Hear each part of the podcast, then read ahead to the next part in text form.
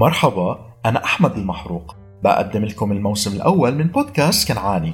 بهالموسم رح نحكي قصص عن فلسطين وعن قراها المهجرة. ونحاول نشوف ولو لمحة بسيطة عن الحياة كيف كانت فيها قبل الاحتلال.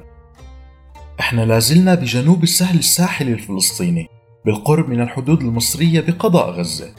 واليوم رح نحكي عن قرية بربرة واللي كانت بعيدة 5 كيلومتر جنوب المجدل. 21 كيلو شمال شرق غزة واللي كانت على الجانب الغربي لطريق وسكة حديد رفح حيفا وبتحيط فيها عدة قرى مثل نعليا والجية وبيت جرجا انبنت بربرة فوق شوية تلال لكثبان رملية ممتدة بمحاذاة البحر المتوسط وبترتفع حوالي 50 متر عن سطح البحر. معظم بيوتها كانت مبنية من اللبن وبتفصل بيناتها شوارع ضيقة بغطيها الرمل.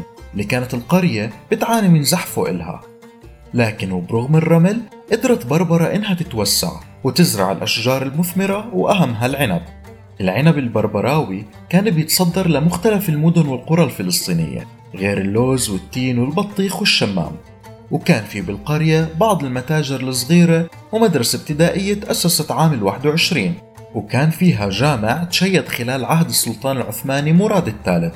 واللي كان بضم ضريح الشيخ يوسف البربراوي واللي كان له صيت بوقتها. ومع إنه القرية كان مساحتها حوالي 14 دنم إلا أنه الصهاينة قبل ال 48 ما قدروا يتملكوا ولو شبر واحد فيها.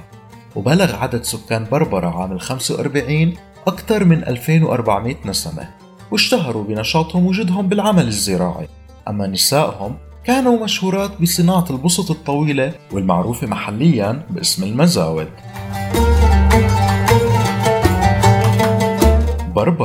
شهدت اشتباكات عديدة من الأسابيع الأولى من الحرب. فبالنص الأول من كانون الثاني يناير عام 48 أطلق بعض الصهاينة النار على سكان القرية خلال مرورهم بباص لكن الحمد لله ما وقع ضحايا. وصار في هجوم ثاني من نفس الشهر ذكرته صحيفة فلسطين أدى لتكسير زجاج المدرسة بوقتها. وتلاه هجوم ثالث بنيسان إبريل عام 48 وقتها تعرض سكان القرية لنيران الصهاينة وهم عم يعملوا بمزارعهم.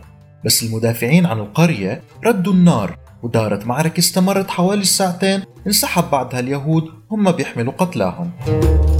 وب 15 تشرين الأول أكتوبر أوردت وكالة يونايتد بريس خبر من القاهرة بيحكي إنه الطيارات الإسرائيلية قصفت قرية الجورة بالإضافة لغزة والمجدل. نفس هذا الهجوم تم إطلاق النار على بربرة وقصفتها بذات اليوم. مع نهاية العملية قدرت القوات الإسرائيلية من إنها تنتصر على القوات المصرية اللي كانت بتسيطر على القطاع الساحلي لغزة وقدروا يحتلوا معظم قرى قضاء غزة. واليوم بنى الاحتلال على أراضي القرية مستعمرتين وما ضل من القرية القديمة غير شوية حيطان مهدمة وأكوام حجارة مغطاية بالشوك والصبار. وختاما ما بلاقي أنسب من اللي حكاه محمود درويش صمت من أجل غزة. قد يكسرون عظامها قد يزرعون الدبابات في أحشاء أطفالها ونسائها وقد يرمونها في البحر أو الرمل أو الدم ولكنها لن تكرر الأكاذيب ولن تقول للغزاة نعم وستستمر في الانفجار. لا هو موت ولا هو انتحار ولكنه أسلوب غزة في إعلان جدارتها بالحياة وستستمر في الانفجار. لا هو موت ولا هو انتحار ولكنه أسلوب غزة في إعلان جدارتها بالحياة. كنت معكم أنا أحمد المحروق قدمت لكم هاي الحلقة من بودكاست كنعاني. بالنهاية إذا عجبتكم يا ريت تدعمونا بالاشتراك والتقييم وتشاركوا الحلقة مع أصحابكم خليهم يعرفوا أكثر عن المحتوى اللي بنقدمه بهذا البودكاست. لا تنسوا إنه صرتوا تقدروا تسمعونا على أي منصة بودكاست بتحبوها مثل SoundCloud Spotify و Apple Podcast. شكر كبير للفنان الفلسطيني نزار روحانا واللي موسيقاه عم ترافقنا كخلفية طوال حلقات هذا الموسم واللي هي من أغنية يا رايح صوب بلادي للفنان اللبناني أحمد قعبور. شكرا كتير لكم ونلقاكم مع بودكاست كنعان جديد. يا رايح صوب بلادي دخلك وصي السلام بلغ أهلي وولادي مشتاق لهم رب الحمام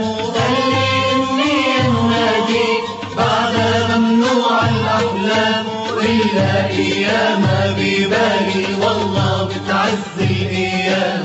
ليلى أيام ببالي والله بتعز الأيام.